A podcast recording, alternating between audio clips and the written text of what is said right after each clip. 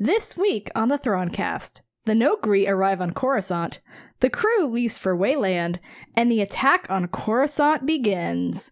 Beware of cloaked asteroids! It's time for the Thrawncast.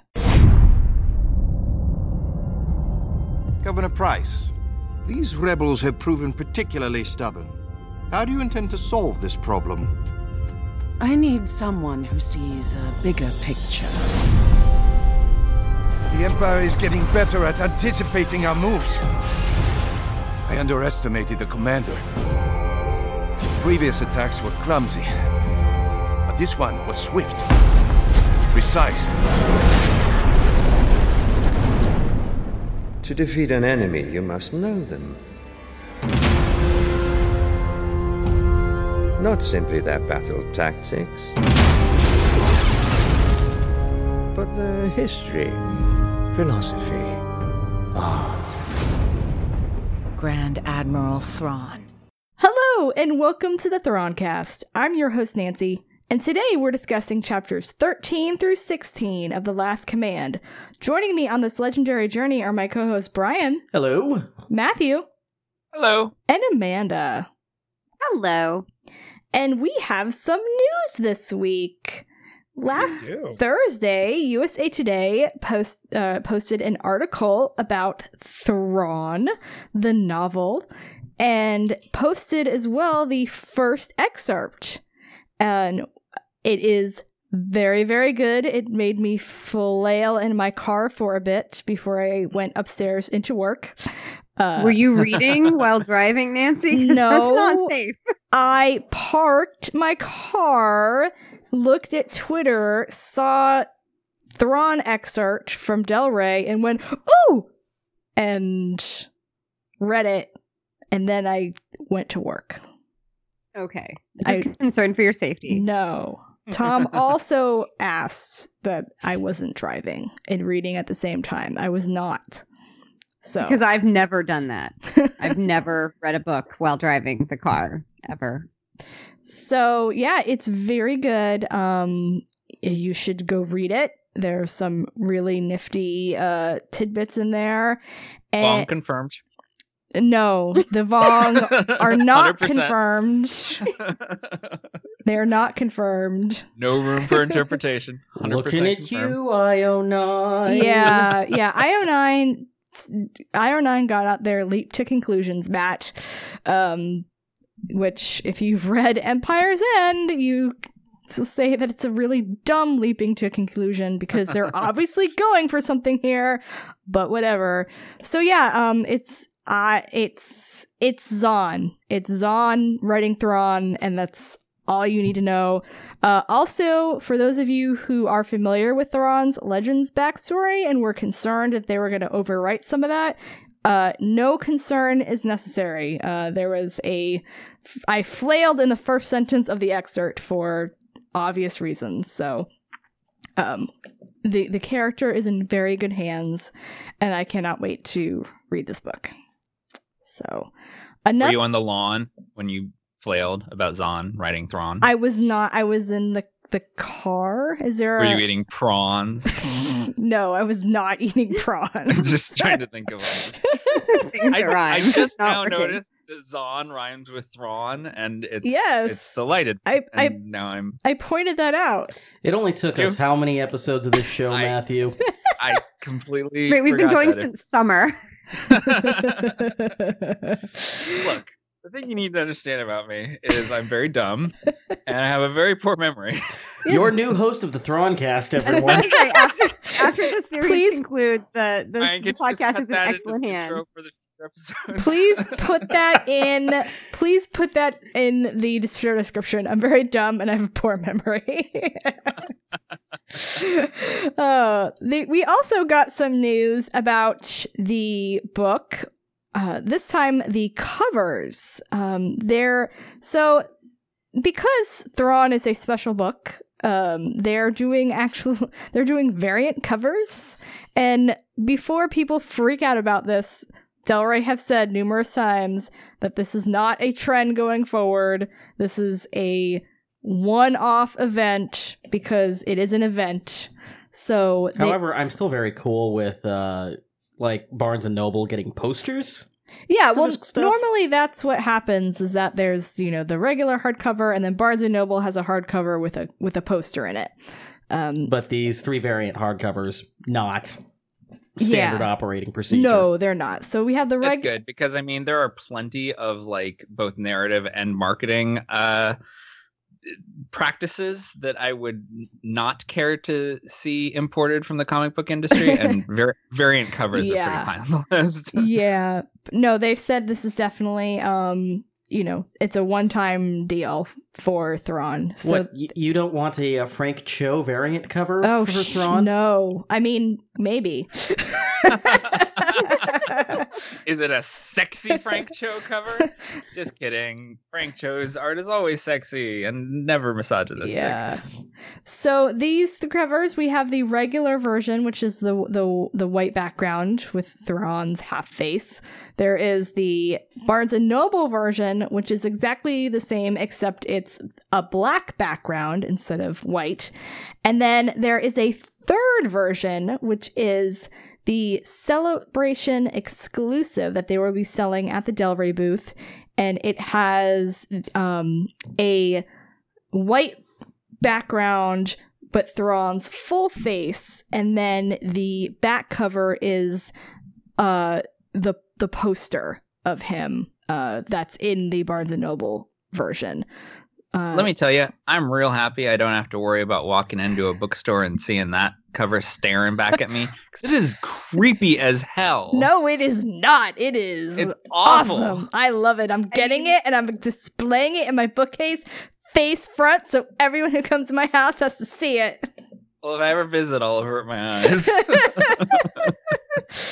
And it also has cool, like the Chimaera logo from Rebels. They have that on, like, as a border of the book. So it's going to be pretty rad. I will definitely be buying that. I will too. I always get the electronic versions because that's how I get to read them cover to cover on release day. Mm-hmm. Is it downloads to my Kindle and then I just have it and I ignore the rest of the world. But then I like to have a hardcover of books I like. Yeah. And well, especially if you are getting them autographed, which at Celebration we probably will. Last year, while we were in Germany, I don't know if you all are familiar with William from Ion Cannon, but he's our friend in real life. And so he was sent to Barnes & Noble on every book release to go get me a copy of the book. Yeah, I get the, I will buy the Kindle version if it's a book I really want to read, like Thrawn. We get the review copies, but I'm still buying the Celebration version of this one. And exactly. Maybe so I'll get the Celebration version. I will have probably read it twice by the time I get my hands on that copy, which means it will stay nice. Yeah, and maybe the Barnes & Noble version as well. Sorry, Brian. I'm not complaining. I need to complete the set. Yeah, I'm not complaining. So yeah, book is getting closer and very exciting. And for now, we have we're getting close, and we will be finishing in time. We've scheduled it well. I also may have added Outbound Flight to my reading list for this month, because after reading the Thrawn excerpt, I was like, I want to go back and read Outbound Flight because I have time to do that. So we will not be doing that on the Thrawncast. Follow me on Twitter, and I'll do it there. We'll be doing it eventually, maybe, hopefully. Maybe in 10 years. Maybe. Many years from now. Yeah. So let's move on to our chapters for this week, because we are getting into the nitty-gritty of this final chapter in the Thrawn trilogy. Chapter 13, Leia's bodyguards arrive on Coruscant, and surprise, it's the Noghri! Who could have figured that out? I actually don't think I did when I first read this book. I know I didn't, but I was like 12. Yeah, I'm 100% certain that I didn't.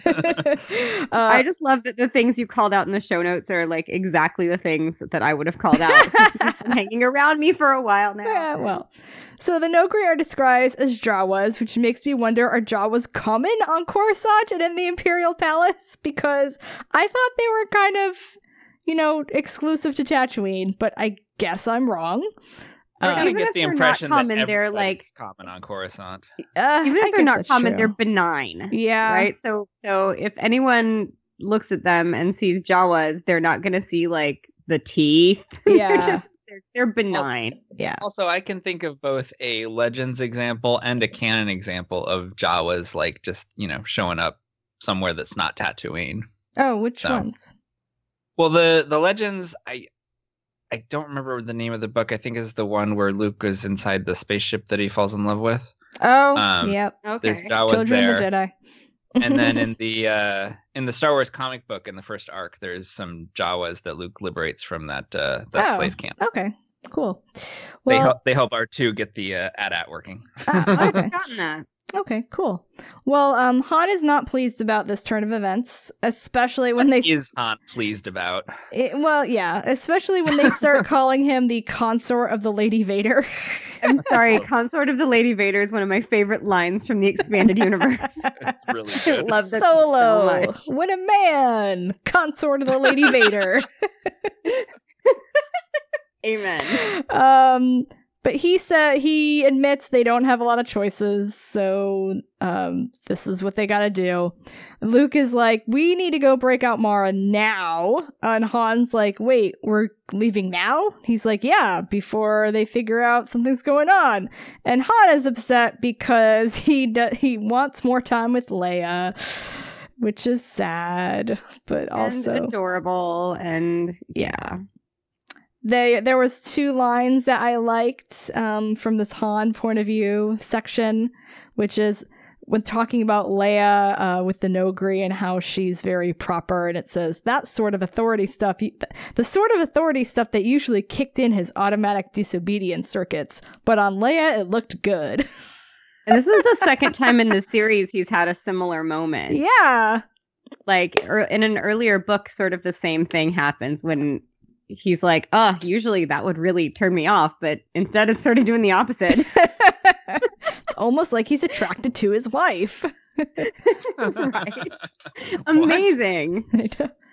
The other line is at the end of the section, which is pretty much as much of an innuendo as Timothy Zahn will ever get. Okay, he'd leave tonight, but he wasn't going anywhere until he said goodbye to his wife. And in private. Although that's probably not as interesting as we'd like it to be. And by we, I mean me. Because we're talking about a woman who's a few weeks postpartum. So... And how long is Han hoping for? Like, sorry, sweetheart. I haven't got time for anything else. Exactly. But there's another time I'm going to call that out later on where you need to remember what Leia is going through physiologically right now in order to understand really what's going on in the scene. Yeah. But yeah, that's pretty much as much of an innuendo as we'll get, except for the were you going to get off or are you just getting comfortable, which is much later in the timeline. Yeah. For those of you who don't know, that is from Spectre of the Past. We move on to Mara, who wakes up from yet another nightmare about the Emperor and the Death Star. Jeez, Mara, get over it. She really needs some sort of therapy or something to happen to get over this. I wonder what it will be. Her psychic PTSD is so boring. I could say something, but it's probably inappropriate. I'm kidding. Obviously, it's not boring. It's actually interesting how this is developed. Yeah. And how this continues to develop in this scene. Yeah. So she wakes up from another nightmare and hears someone at the door. So the door opens. She throws a data pad at the door, and it's Luke. And thankfully... And he stops it in midair with the Force. Yeah, it's kind of hot. I honestly think it would have been cuter if he'd have let it hit him in the head. I just love the idea that, like, she just throws a data pad at his head. You're an old married couple already. Yeah. Yeah, I mean, to be fair, she heard somebody attack the security droid that's guarding outside her door. And so I mean, she has a reason. The Empire is here to finish the job. She's not reason. Just throwing data pads at anybody who comes by. No. Although I do like that idea as well. So he says he's there to break her out of jail and take her to Wayland. She protests immediately and says this is his war, not hers. But there's really no heart to her protest because she knew what when she told Leia about Wayland, she had thrown her hat in the ring, and you know, it's just an instinct at this point, you know, automatic reflex. And her choices there are like stay on house arrest. Yeah. Don't stay on house arrest. Or go with the people. Adventure, jail. Yeah. Like, I mean, yeah, she can get out. So, I mean, to be fair, jail might be preferable to, you know, adventure if it's not an adventure that like you actually believe in. But right. But Mara thrives on adventure. She also probably realizes that this is probably going to end up. This might be the thing that helps her get rid of this last command in her head. So whoa. What? Hey, Nancy just used the title of the book. What? So does that mean everybody has to drink?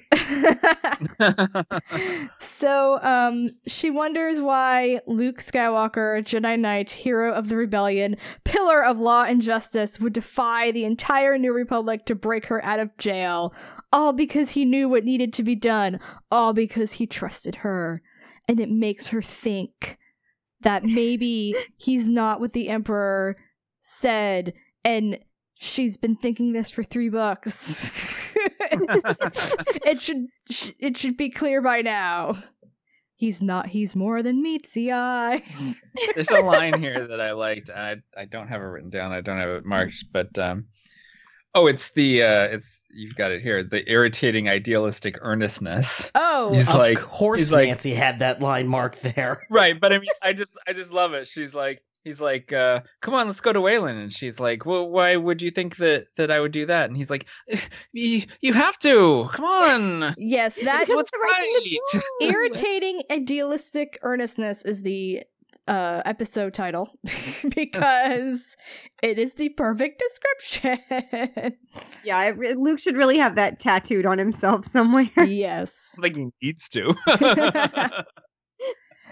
So Han, Lando, Chewie, Luke, Mara, and the droids leave on the Falcon and set a course for Oberoa Sky, which you remember from the first book is the library planet.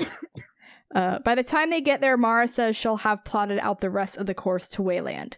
She's not pleased that this is the strike team that they have and no other forces coming to back them up, but Han points out that you can get a lot of distance out of doing what the other side doesn't expect, and he's like... Well, and he does that thing where he brings up Endor, which is really just not good with Mara. It's not, but she doesn't really have a reaction, so... Also, it's pretty disingenuous, because, like, they had a whole, like, team of, like, commando extras on Endor. Right. But still, there were like not thousands of them. No. Definitely. And here we get Luke saying, "Your first command since you resigned your commission, Han. Yeah, let's hope it's not my last." Again, the title of the book. The title of the book is The Last Command, and Luke says your first command. Yeah, but Han says, let's hope it's not my last. Yeah, but he doesn't say my last command. But it's a juxtaposition. It's a literary thing, okay? I understand. You're being difficult. Yes. I was going to use a different word, but that's... Matthew, I will straight man you to death. I also think it's funny. I thought I was the straight man on this podcast. I also think it's nice that Luke, that it's understood that Han is in command here. Like, you would think, like, Luke is a Jedi, he'll be in charge, but he is, you know, he's like, nope, Han was a general. He's got more experience. He's in charge. He's older. It's his ship. Yeah, it's true. It's his ship. He's older. Whatever. It's because Luke knows what needs to be done and gets it done. So we return to the Chimaera, which is about to begin the assault on Coruscant. C'baoth arrives on the bridge. Pellaeon and the rest of the bridge officers are super anxious because of C'baoth's temper tantrum, and I love this part, how Pellaeon is like trying to figure out how he can inch closer to the Ysalamiri without it being totally obvious. Yes, when Paleon's like eyeing his chair and just sort of like inching closer to it. I love that. Yeah, and like everyone on the bridge is like, oh my God, this is a guy. What do we do? I mean, it's really, you know, it's awful because what he did was terrible, but I just the idea of Pellaeon like trying to get closer to the chair without seeming like a scaredy cat because he doesn't want his crew to disrespect him. It's just funny. Well, and he doesn't want C'baoth to call him out on it either. Yeah. And like take control over him. I keep thinking Paleon's like worst nightmare is C'baoth like grabbing a hold of his psyche and forcing him to do parlor tricks a la Beetlejuice right there on the bridge. That's funny. Yeah, so C'baoth tells Pellaeon that he wants a ship with enough range to get to Wayland, and that he's changed his mind about leading the Coruscant attack. How convenient! I wonder what has changed that would make him want to go to Wayland. Could you guys think of anything that might have happened that would set him off? I don't know. Plot set him off. Well, he probably felt something maybe in the Force because he seems to do that. A Force-sensitive person was the one plotting the course, so maybe Mara resonated with coordinates. I don't know. He cray. C'baoth cray. He could do whatever. Thrawn arrives on the bridge with his Isalamiri and reluctantly agrees with C'baoth. He will ride on the Star Galleon Draclor along with General Covell's troops, who will take command of the Mount Tantus garrison. Why did I write Tantal? I don't know. But I like the name Star Galleon, and I like the name Draclor. Draclor is a good name. It sounds like something from Star Trek. Yeah, Star Galleon. They mentioned that in the first book, I think. Yeah. And like it just it's definitely for whatever reason I always pictured like the wooden sailing spaceships from Treasure Planet. I think like that's a Star Galleon to me. I'm betting Star Galleon is something that was introduced in West End Games that he brought over. I'm sure it was. Because C'baoth. Yes. Like, it does not look like what I wanted it to look like. Sorry. It's like a box with a bulge at the end of it. It's not, that sounds it's not cute. Terrible. A box and a bulge? That just sounds dirty. That was amazingly not my intention. I'm pretty sure this was a Lonely Island song. Actually,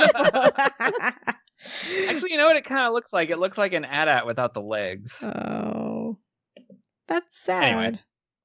C'baoth seems satisfied enough with all this and goes off to prepare. Thrawn and Pellaeon discuss what could be happening at Mount Tantus. Pellaeon worries that something with the rebels is going on, but Thrawn says the rebels are not involved or he would have heard about it from intelligence and Delta Source. And then he says that C'baoth leaving is a solution more than a problem. Haha. Because it's funny because he hates him. Well, and also he thinks, I mean, I don't want to spoil anything, but he thinks that C'baoth, I don't want to spoil anything. No. But there's another reason for him to say that other than he just wants him gone. Yeah. But he does want him gone. Well, sure. Yeah. Who wouldn't? Right. So, moving on to chapter 14. This time we open with Leia having a bad dream. She sees Mara and Luke facing a cloaked figure. Could this be foreshadowing? I don't know. I don't know how books work. Says a woman who has written and is querying one right now. Yeah. No idea. No. I've never read a Zahn book. You should put that in your query letter. I understand books. She wakes up, realizes that Coruscant is under attack, and rushes to the war room. In her jammies, she puts on a robe. And again, we're talking about a woman. Her lightsaber with her to the war room. In her jammies, in her lightsaber. This is a woman who's a few weeks postpartum. So we're talking about probably needing to pump. Listen, stuff needs to get done. And probably like with other physiologic things that are going on that are super uncomfortable. Yeah. So just remember all of the heroics that you see Leia engage in over the next few chapters. She's really uncomfortable while doing it. Yeah. Yeah. Yeah. Again, one of those situations where the Earth pregnancy isn't really, you know. Yeah, this is a space pregnancy. It's a space pregnancy. Right. I'm sure that her space twins don't drink nearly as much milk as Earth twins would, and therefore they don't. Maybe they missing a feed more. Is not a problem at all. Maybe they drink more, and therefore she doesn't need to pump. Yeah, you have no idea how that works. Right. I'm saying it all comes out at once. In space. That's not how it works at all. No, Matthew. In space, I'm saying. I know that's not how it works in real life. I also love the war room. I love it in like any sort of science fiction property, but especially here. I like that there's an observation gallery. Yeah, there's an observation gallery. It's like, oh, let's go watch the war people. That's so like, quaint. For the junior senators who are learning how to do war. Right. I mean, yeah. Remember, this was the Empire's building. The Emperor probably loved letting people watch them conduct war. True. Yeah, that's true. It's probably grand spectacle. They probably sold tickets. Right. So, a pair of brown-robed Jawas push into the elevator with her. And the first time I read this, I was like, oh, there are Jawas going to the war room. And then I realized, oh, wait, dummy, they're the Noghri going with her. Because I'm smart. Yeah, I didn't realize that either. I totally did not pick that up. I'm not stupid. Doesn't it say that they're like chittering at each other? Yeah. So I mean, Noghri don't chitter. They mew. Well, I think they're Noghri. They're Noghri. Where's the page? Where's the page? Where is it? I'm looking. Keep talking. I'm looking. Well, so Leia gets to the war room and Ghent is there because he's got nothing else to do. Poor Ghent. He's just been left there. And I know it's for plot reasons. Yeah. I adore the orphan slicer who's just like walking around. He's like, I got nothing else how'd you to get into do. The war room? I made myself a code. I'm bored. I really think that was. All right. Because like she would know if there were Noghri. This is from her POV. Like she's tired. She's postpartum. Middle of the night. Whatever. Anyway, listeners, chime in on whether you think they're Noghri or Jawas. Yes, please settle this crucial debate. Yeah. Right, actual Jawas or metaphorical Jawas. Yeah. So, Leia, being a smart woman that she is, puts Ghent to work with the crypt team because she's like, okay, you're going to get in my way. I'm going to give you these people so you can be smart with them. Drayson is in control, and Leia knows that is not going to work out because he is not good enough to go against Thrawn and wants to know where the heck Garm Bel Iblis is. She finds him in the observation gallery watching everything and begs him to take command, and he's like, no, I can't do it. He's basically Achilles at this point, right? I mean, he's like sulking in his tent. Yeah. Yeah, so he refuses because Mon Mothma hasn't asked, and Leia calls him out in his childish bullshit finally. I love it. It's so good. She's like, okay, we don't have time for this. You need to help. But then he goes in an explanation of why he hasn't helped. And it's still kind of childish, but it makes sense. Especially if you are like me and had Canon that they were in a relationship. Yeah, I mean, it's still dumb. It's just slightly less dumb. Right. So he basically says that Mon Mothma is terrified of trusting people when others' lives are in danger.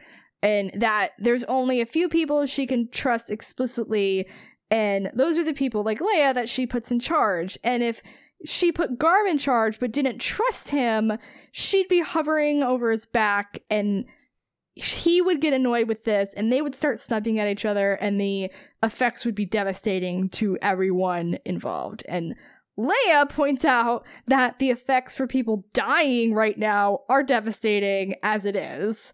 And then she's like, can I talk to her? Let me go talk to her and see what she says. And then, surprise, Mon Mothma just shows up behind them, and she's like, maybe she has learned. And yeah, but not before Garm is like, no, she has to come to me on her own or it doesn't count. Yes. It's a very good impression of Garm Bel Iblis right there. Basically.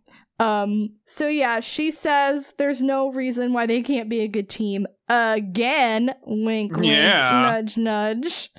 And then Garm, he actually steps up and officially asks for command and doesn't, like, make her actually ask him. So there is a little give and take for both of them.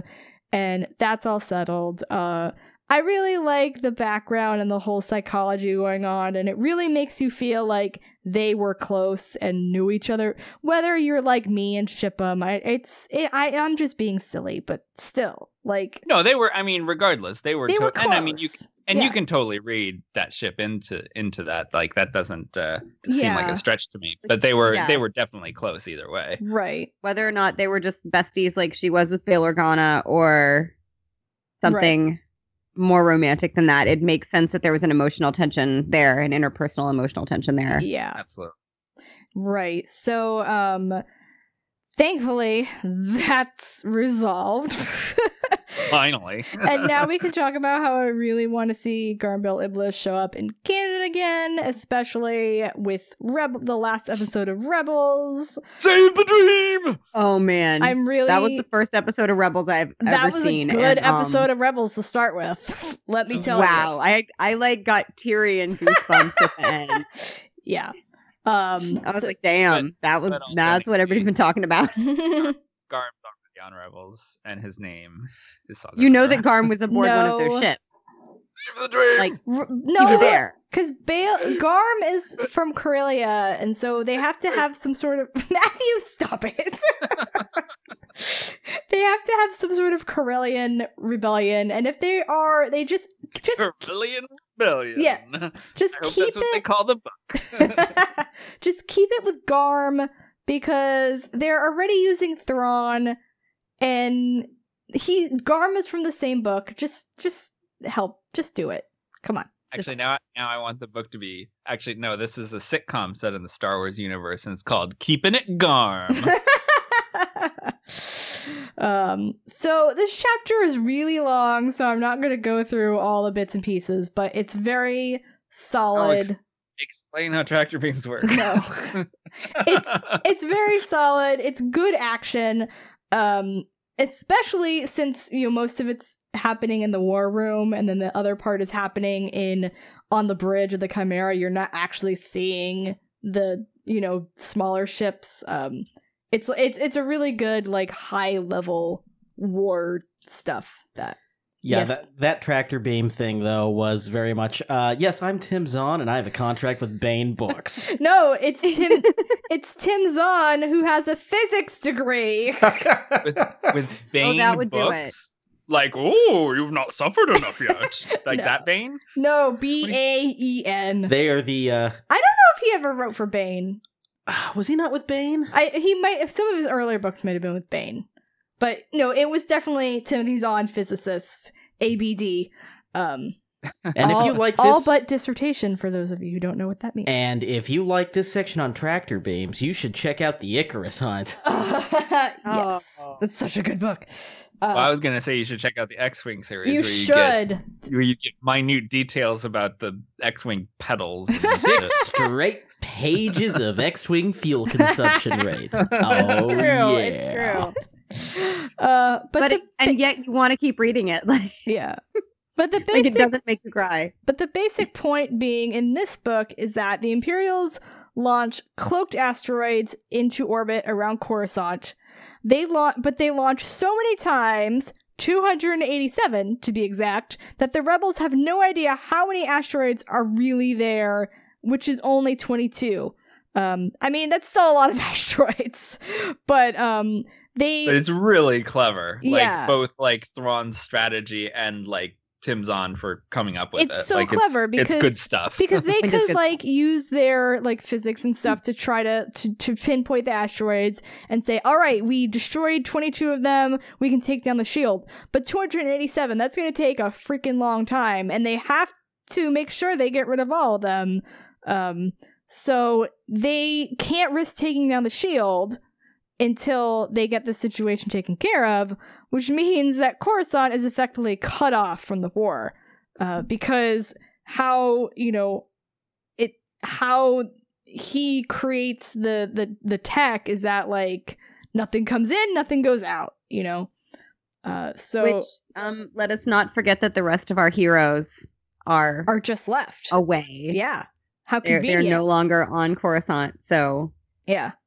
I actually think it would have been very interesting if they hadn't left until now, to see how they would have managed to get off the planet, because they would have. Because yeah, it would have made the book like another extra 100 pages. Yeah, right. So Leia reveals that Mara left the planet with the Falcon, and there's a big hubbub about it, and Leia's just like, whatever, dudes, I don't care what you think of me. And then at the end of the chapter, Ghent is basically like, oh, hey, how's it going? By the way, here's the encrypt code from the pulse transmitter. She's like, what? The encrypt code, from the Delta Source. And she's like, what? Like, you just cracked Delta Source because they weren't letting you do more fun things during the war. Yeah, okay. I was bored, okay? And, well, he's like, I've been working on this for like a month now. So month. He tries to excuse himself. It's cute. And Ghent is like this for the entire EU. Mm-hmm. Every now and then, for the rest of the time Legends was a thing, an author would remember he exists and pull him up out of mothballs. And he was one of the few characters that was written consistently well and true to character, no matter who was playing with him. And he was always this adorable and this socially inept. Yeah. Yeah. And I love Ghent forever. They need to bring Ghent into canon. Yes. Absolutely. I love the line at the beginning of this where Leia's like, it's an Imperial tech, and he's like, oh, can they do that? Yes! Yeah, she's like, actually, we're at war, so they can do anything the other side can't keep them from doing. It is so cute. So she ends the chapter and tells Ghent, don't tell anyone that you have this, because they're going to track it down and nip it in the bud. So chapter 15... begins with Karrde at his new base, which is the Fortress of Hijarna, and this is just an excuse for Tim Zahn to have more world building in his chapter. The trail. I do like this sort of like lampshade that he hangs on it, like less the sci-fi world building and more just like Karrde's like weird ass bases. Yeah. Where the guy's like, where the hell did you find this place? Yeah. Epilepsy. Yeah. So they are tracking down the clones, but the trail is going dry. Gillespie is there with him and is like, hey, we need money if we're gonna keep doing this. And Karrde's like, well, the New Republic will pay you. And he's like, yeah, but we need money now. So Karrde is like, well, I have the slicer there, and he can basically steal money for you now instead of having them pay you later. In advance. It's not stealing. It's a salary. It's a sneaky advance. It's a salary. It's an unauthorized sneaky advance. Yeah.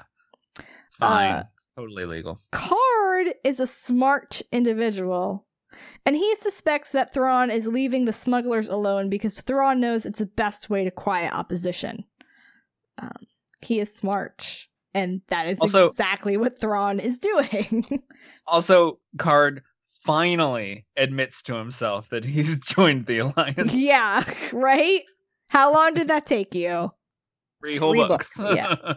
So, yeah, this brings up something interesting. So I was looking through Choices of One earlier because I had a question about it and I couldn't remember some things, so I was flipping through to try to find the thing I was looking for, and I forgot that in this book Thrawn is in Choices of One. So if you want to read more about Thrawn after the Thrawncast, you can read Choices of One, and he is his POV character, because as you know we never get Thrawn's point of view, is Car'das, who is introduced in the Hand of Thrawn duology as being the person Karrde took over from. So Car'das had the organization first, and then Karrde took over.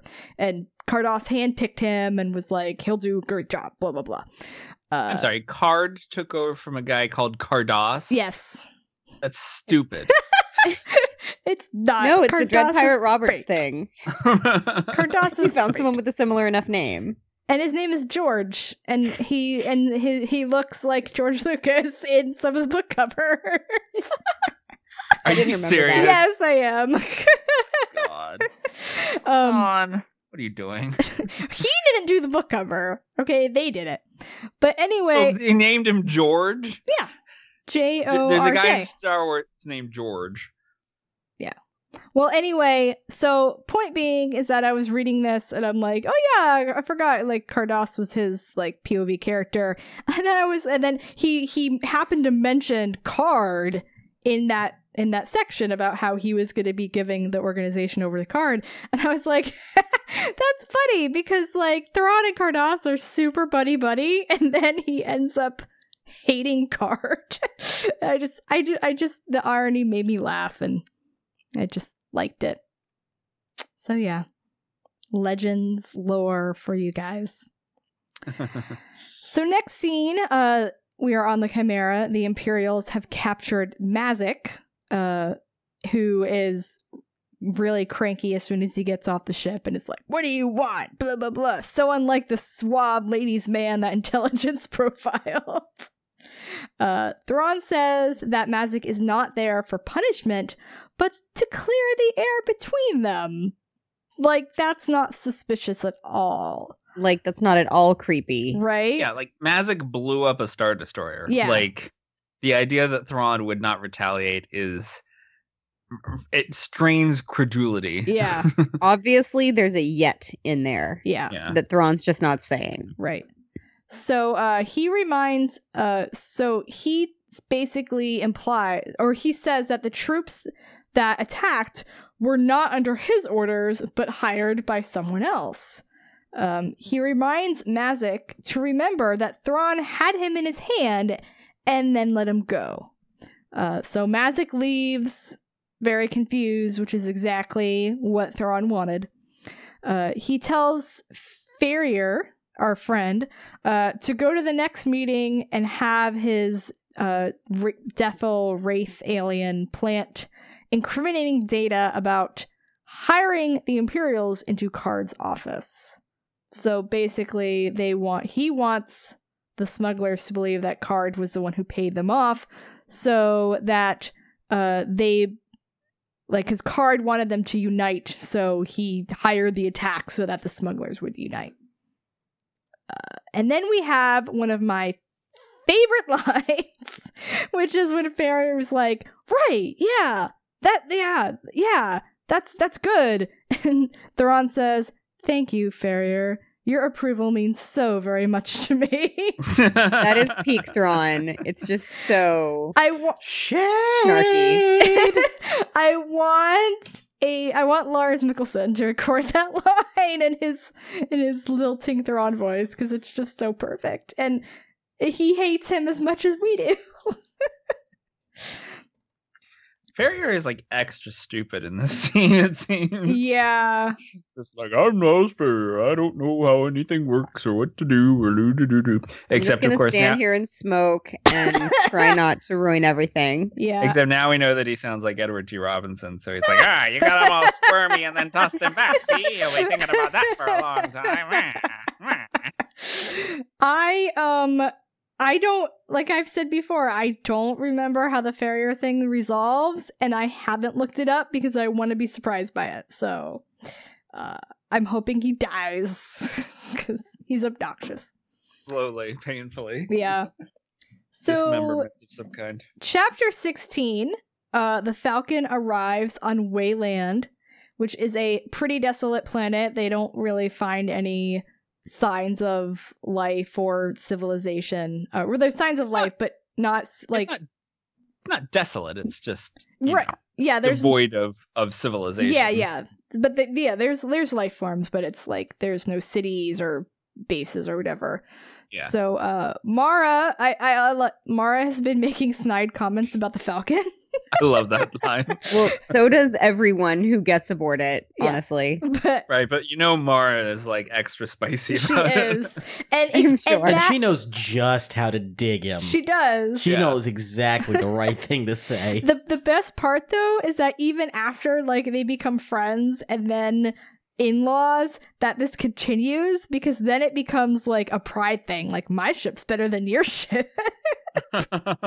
It's true. They duke it out over who's got the faster, better, stronger. They do. More illegally upgraded ship for the rest of the EU. I'm sorry, whose freighter broke down and had to hide in a pile of garbage to get away from a Star Destroyer? Yeah. So, yeah. Also of note during this section, which is very important for reasons, is that they get to the planet and Mara and Han are up in the cockpit. Luke is not there. And then he comes into the cockpit later and Han's like, hey, we're here. And Luke goes, yeah, I know. Mara told me. And I'm like, yeah. I thought of you, Nancy, when I read that line. I thought of you immediately. He told her she told him through the Force. Like, that's huge, because Luke, you can totally buy him like talking to her through the Force like all the time, because that's the kind of stuff he would do, and that's why Mara would say like, get out of my head, Skywalker, all the time. But her, because it was always nice things, but yeah, but her saying it to him that's big. That's to be fair, for all we know, for the entire trip, Luke was like, Force asking her, are we there yet? Are we there yet? Are we there yet? Are we there yet? Are we there yet? He would. He'd totally do that. I could well, it's not like he can read to like pass the time. So, yeah. He's just hey! Nope, you agreed too late. Luke can't read. It's Canon. Shut up. He's got that remote there. He can use the remote. Also, the fact that they've been avoiding each other the entire voyage. Yeah, that's cute. On a teeny tiny freighter. Like, it even says how hard that is to do aboard this ship, because this ship is tiny. This ship has one room with a closing door and the bathroom is inside it. Then Han and Luke are discussing whether or not Luke should bet his life on trusting Mara. Luke says he already has. And this is I really love this conversation between them, because it's perfectly them, the two of them. And anytime Han and Luke get those moments, make me happy. There aren't enough. It is a good bromance moment. It is. So they are attacked by creatures called Garrels as soon as they start up their speeder bikes. And these Garrels are basically... I believe it's Garrels. Whatever. I run this podcast. I have no clue. I just wanted to say that. As we've discussed on various episodes of this podcast and other Tashi Station podcasts, I don't know how to pronounce things. So, yeah. Brian, you're staring at me like you want to say something. I just find it amusing that we go on someone else's show and tell them how to pronounce things. Okay. Hi, Padron. We only told them how to pronounce Karrde. That's it. Because it's Karrde. It's wild Karrde. Look, listen, I made that mistake too, so it's okay. So they these animals are kind of used as like sentries, basically. They're trained to like attack repulsor lift to like hear repulsor lift noises and attack. So they realize they're gonna have to walk all the way to Mount Tantus, which will take 12 for like weeks. Days. Yeah, it'll take they estimate about 12 days. Which... And I'm like, Solo, what a parking job there, man. Yeah. Like, you couldn't get any closer. You have a spaceship. You had to turn it on its side, which you even mentioned is not easy to do in a gravity well, to park it where you parked it. Why couldn't you park it closer? He didn't want to send up an alarm. The whole parking lot was full and you had... I mean, he didn't want to get too close to the mountain, to his defense. But also, like, now that they know this, you'd think that they could, like, maybe, like, inch a little bit closer, like, cut a few days off their trip. Han is the asshole who takes two parking spots so someone doesn't ding the door. Yes, he is, in fact. And I am the asshole store manager that will have him towed. Also, no. The asshole store manager? You're the hero store manager. Yeah, exactly. Also, no, they couldn't have flown closer to the mountain because then they would have missed their 12 days, which is very important to plot and characterization. Well, okay. I must say also that when Luke and Mara go on their little nostalgia bent where they're like, oh, it's like Merker. Yeah. Once again, I thought of Nancy. Yes. So they wonder if something funny is going on, if the Imperials know they're there, but they're like, we can't abort the mission. We got to keep going because this is our only shot. So they're going. Obligatory. They're not throwing away their shot. They are not. I was going to make that joke, but I haven't seen Hamilton, or listened to Hamilton, so I let someone else do it. Thank you. Thank you for filling in that gap. Han makes an obligatory crack about the sensor dish, which is still funny and will continue to be funny no matter how long it's time passed. I cracked up the first time I read it, and I crack up every time. Yeah. It's like, Lando's like, yeah, you're never going to let me live that down. He's like, you said not a scratch. Especially when you, like, think of The Force Awakens, and now there's, like, a completely different shaped dish. Well, that's because Lando knocks the one off. Yeah. And then Han wasn't allowed to replace it with another illegal one. He had to put a normal civilian one on there, and he was not happy about that. Lando will never live that down. No, way to go, Lando. So, all caps I have in the show notes, Luke and Mara conversation alert. Luke and Mara conversation. Very important. I could comment on every line in this section, but I won't. The most important... But you could. I could. But I won't. Most important is her asking Luke how the Emperor died. He tells her that he went to the Death Star to turn Vader back to the light side, and Vader subsequently killed Palpatine. Mara doesn't believe him. He asks what reason he'd have to lie, and she's like, yeah, I guess that's true. Also, like, she asks him, which suggests that she's no longer taking her vision of Luke and Vader teaming up to kill the Emperor on, she's no longer taking that at face value. This is a big deal. For her to ask him means that she's already doubting. Yeah, this is a big deal. The cracks started to show when Thrawn said there were other Emperor's hands, which she doesn't necessarily believe yet, but the cracks are there, and for her to actually ask him, and it's very vulnerable for her to do that. She's like, I have to know, if we might die here. I need to know what happened. Yeah. And Luke, she's like, that's not what happened. You turned on him, and he's like, what are you talking about? And then he realizes that Mara must have been in contact with Palpatine when he died.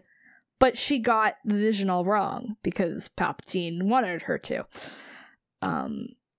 And then he's like, well, it doesn't really matter because if I hadn't gone to the Death Star, Vader wouldn't have turned and killed Palpatine. And she's like, yeah, and I won't forget that. I'm like, Luke, why? Why did you have to poke the hornet's nest? you know, I don't want to spoil anything else for people, but like this characterization of Palpatine does line up with the Palpatine that we see referenced in Empire's End. Mm-hmm. This sort of petty, vindictive Palpatine. The goddamn board tipper. You know he's a board tipper. He's a board tipper, yes. Yes, I think we said that in our Empire's End review podcast. You called him a board tipper? Board, like a game board. Oh, I thought you meant like a cow tipper. No. Oh, like, that too. Like a boar. No. And then I thought you meant boar gullet. Like, how could you tip over boar gullet? It's all like Palpatine could do it. And so I was very, very confused. No, just when Palpatine's losing at Monopoly, he flips the board. Yeah. Because he's an a-hole like that. Whatever that game was, Demen's... Proto de Jarc. The game that we couldn't pronounce the name of it. So yeah, I was just like, Luke, you were making strides and then you had to poke the nest. Like, there are certain things you should not say around this woman. You'll have a lifetime to figure that out. Actually, you won't. Not quite. Thanks. Sacrifice. So there is a line at the end of this that I really like. There was a job to do, and until that job was finished, she needed Luke alive. At which point, she would have to face a destiny that had been prepared for her, or would have to choose a new one. And this is very interesting because it's from Luke's point of view, but it's not like he's scared for his life. I think he's more concerned for her. Like because he's so pure and good. He is. He wants her to make good. And local girl does good. That's what he wants. Well, he realizes too, like, you know, earlier he just says, you know, somehow, you know, she got the vision wrong, but like referring to the destiny that had been chosen for her, like that seems to point to him understanding that like Palpatine was like setting her up for this. And this is very important because, you know, obviously, you know, Luke's characterized as a bright shining ray of sunshine who sees the good in everyone, which is true, and later on in the expanded universe this kind of went away and eroded, and there was a moment where Luke said a certain character could not be redeemed, and which is utterly ridiculous because this was a 16-year-old girl. So yeah, I like seeing Luke characterized this way because it is true. Yeah, I didn't agree with that decision either because I just couldn't imagine him ever losing that light in him. Especially for someone who has this character, Vistara, who people who have read Legends from Fate of the Jedi, she was raised to be a Sith. So, I mean, the comparisons between her and Mara were very heavy-handed during the series, and it always bothered me that Luke took a completely different turn on her than he did Mara, when it's like they were doing it exactly the same way, like literally like Luke's son had the hots for this girl. I was about to say, I think some of that had to do with her getting her hands on his kid. Yeah, but it's different when it's your kid than when it's you, right? Yeah, but... Well, and was that like part of the point too? I mean, were they like doing it the same to like show Luke had like grown like cynical in his old age? They were trying to, except they weren't consistent from author to author. Yeah, like Aaron Alston wrote a very grounded in the films Luke Skywalker, and Troy Denning wrote an asshole. I don't. Troy Denning wrote about 8 paragraphs I really enjoyed throughout the entire expanded universe. I remember enjoying Star by Star. I don't remember anything about it. I just kind of remember liking it. But Star by Star was good. Tatooine Ghost was good. But yeah, there was points when I was just like, this isn't Luke that I know, and Christy Golden, you generally did a good job. There were some things that she wrote for him that I didn't like, but it was like, yeah, I mean, they were trying to go that Luke was older and cynical, and you know his wife had died and he'd been exiled and everything. But we've seen some stuff. Yeah, but still, I mean, there's some characterization bits that can't go away, and Luke Skywalker being the great redeemer is one of them. Yeah, I think if those books taught us anything that hopefully the sequel trilogy is paying attention to, it's that cynical old Luke Skywalker doesn't really work. Please. We need wise, gentle, good old wizard Luke Skywalker. Like, I don't know. The look on his face at the end of The Force Awakens seems to me a lot like, ugh, this shit again. But dude, his best friend just died, and I'm sure he felt it. And like, scared. I guarantee it was cold up on that cliff. I came to a planet of islands to get away from this nonsense. But who is this chick? My daughter. But seriously, God, though, don't you see old Luke being a lot more Yoda and less Mace Windu? Oh, God, yeah. Please help us. No, Mace Windu, no. Can only be one of you. Not that I didn't love Mace Windu, but... He was fine for who he was, but he was a jerk. And who he was not the who Luke reason... needs to grow into. Who he was the reason that the Old Republic fell. What? Yes, because they could have taken Luke that was with them. Anyway, we've ended this show on a tangent. But basically... We'd never do that. At least we're not talking about region-locked DVDs this week. You brought it up. I was going to say it wasn't my fault this time. But Luke and Mara have a conversation, and it's very nice. And the end. And as I read it, I tweeted about how I knew what Nancy was going to say about it.